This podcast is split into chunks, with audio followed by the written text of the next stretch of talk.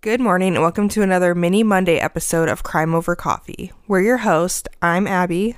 And I'm Erica. Today I'm going to be telling you about the definition of a psychopath and some of the characteristics that they exhibit.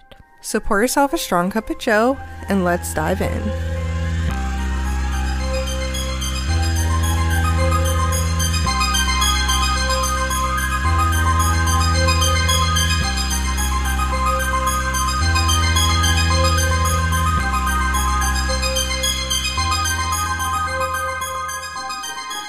So I'm sure many of you have heard of the term psychopath or sociopath. These two terms are interchangeable a lot and used frequently in our episodes. Abby and I tend to refer to different people as a psychopath or a sociopath, and they are the same thing.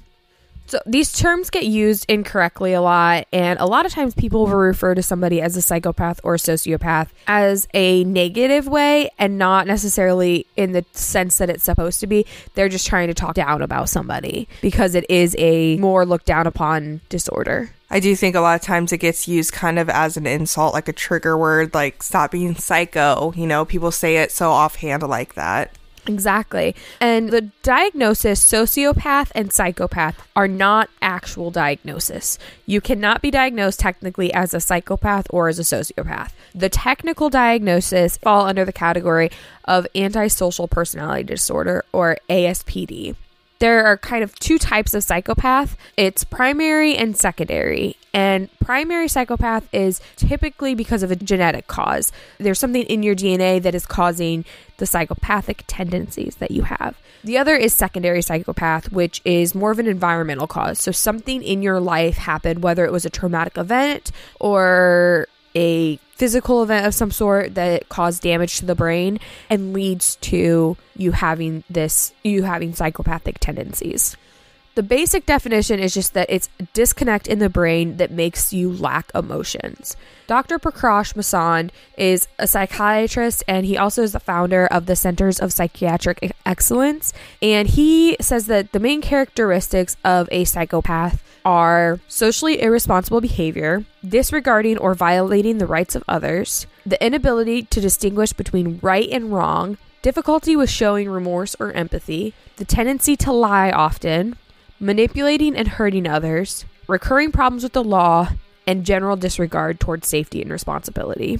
I know that right and wrong one specifically a lot of time gets brought up in trial and stuff like that when they're trying to rule whether someone is mentally insane or criminally insane and whether or not someone can distinguish the two.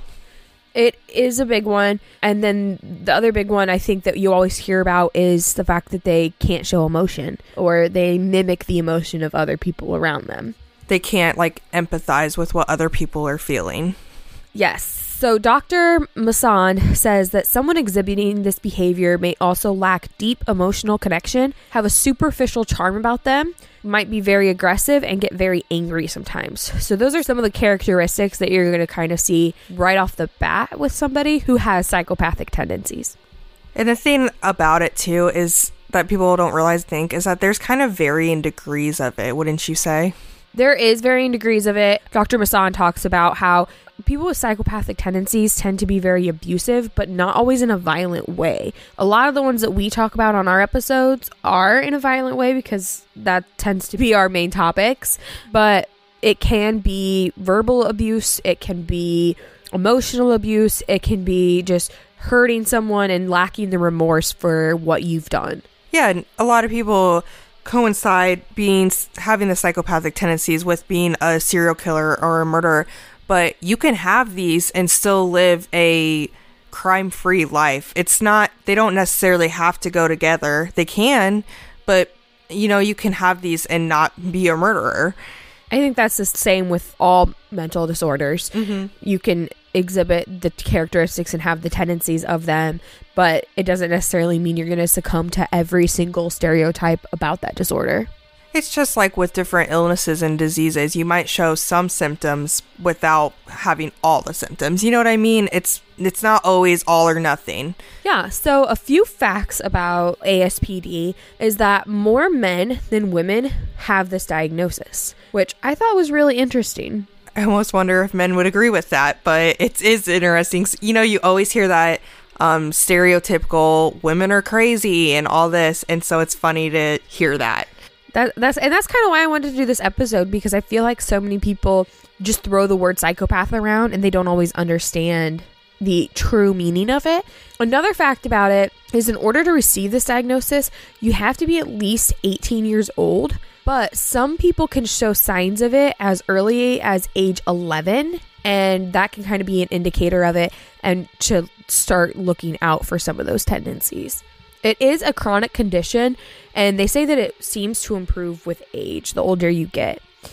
I wonder, too, if that's just kind of from learning from other people and your surroundings what's acceptable, what's socially right. Exactly. It's it's like the nurture of nature versus nurture. You're learning through the people around you. There is actually no medication that really helps with it. Some therapists will prescribe different medications that can kind of help with some of the symptoms, but nothing actually treats A S P D. The main treatment for it is just counseling and therapy and kind of working through and coming up with different coping skills other than some of the psychopathic tendencies. A few famous psychopaths that I'm going to name off are Ted Bundy. It's, which is funny because as soon as you were describing the charming thing earlier, my mind instantly went, oh, Ted Bundy.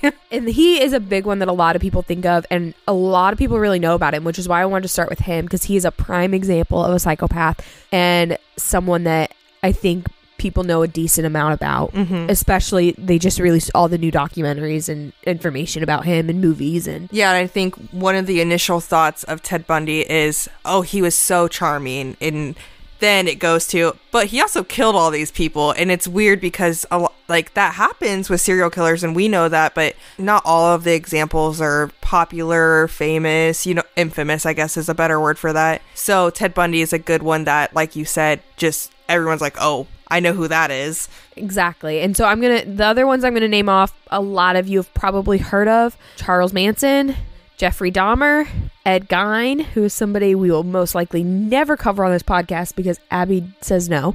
I don't say no. It just makes me cringe. And there's a good chance Erica will be the one doing the bulk of the research for it, and I'll just have to sit here and listen to it. And the last famous psychopath that I'm going to tell you about is one that we are actually going to be covering here in the next couple of months, so stay tuned: the Zodiac Killer. So many of you probably do know about the Zodiac Killer. I feel like the main thing that people know about him is that he wrote letters in code and would send them to the police, and well, would send them to media outlets and then have them submitted to the police so that they could kind of try to decode them.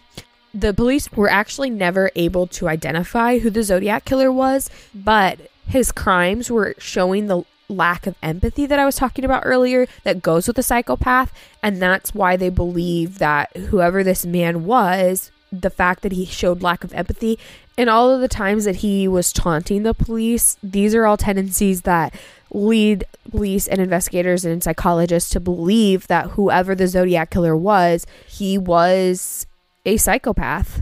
So stay tuned and listen in for our Zodiac episode and learn even more about those psychopathic tendencies.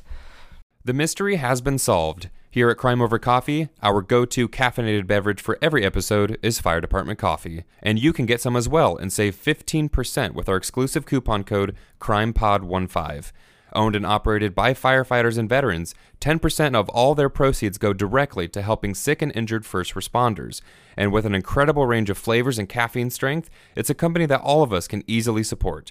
So please go to fire dept coffee dot com and use our coupon code crime pod fifteen to support us, support them, help first responders, and get some incredibly tasty coffee along the way. Now on Netflix, inspired by the unbelievable true story of a fake hitman, comes the new movie, Hitman, from Academy Award nominee Richard Linklater. At ninety-six percent certified fresh on Rotten Tomatoes, critics are calling Hitman a smart, sexy crime thriller with surprises at every turn. Starring Glenn Powell and Adria Arjona, Hitman, now playing on Netflix and in select theaters. Rated R. Thanks for listening to this week's episode of Crime Over Coffee. You can find us on Instagram at Crime Over Coffee or on Facebook at Crime Over Coffee Podcast, where all of our photo and video content for each episode can be found. You can also email us your thoughts and case suggestions at crimeovercoffeepod at outlook dot com. Also, all of our sources can be found in the show notes of each episode. If you would like, you can support us by going to anchor dot f m slash crime over coffee. Donations are greatly appreciated and assist in making the podcast possible. Other ways to support us include recommending us to friends and family, giving us a five-star review on Apple Podcasts, and subscribing to us on your favorite podcast listening medium. So again, thanks for listening, and we'll see you next time.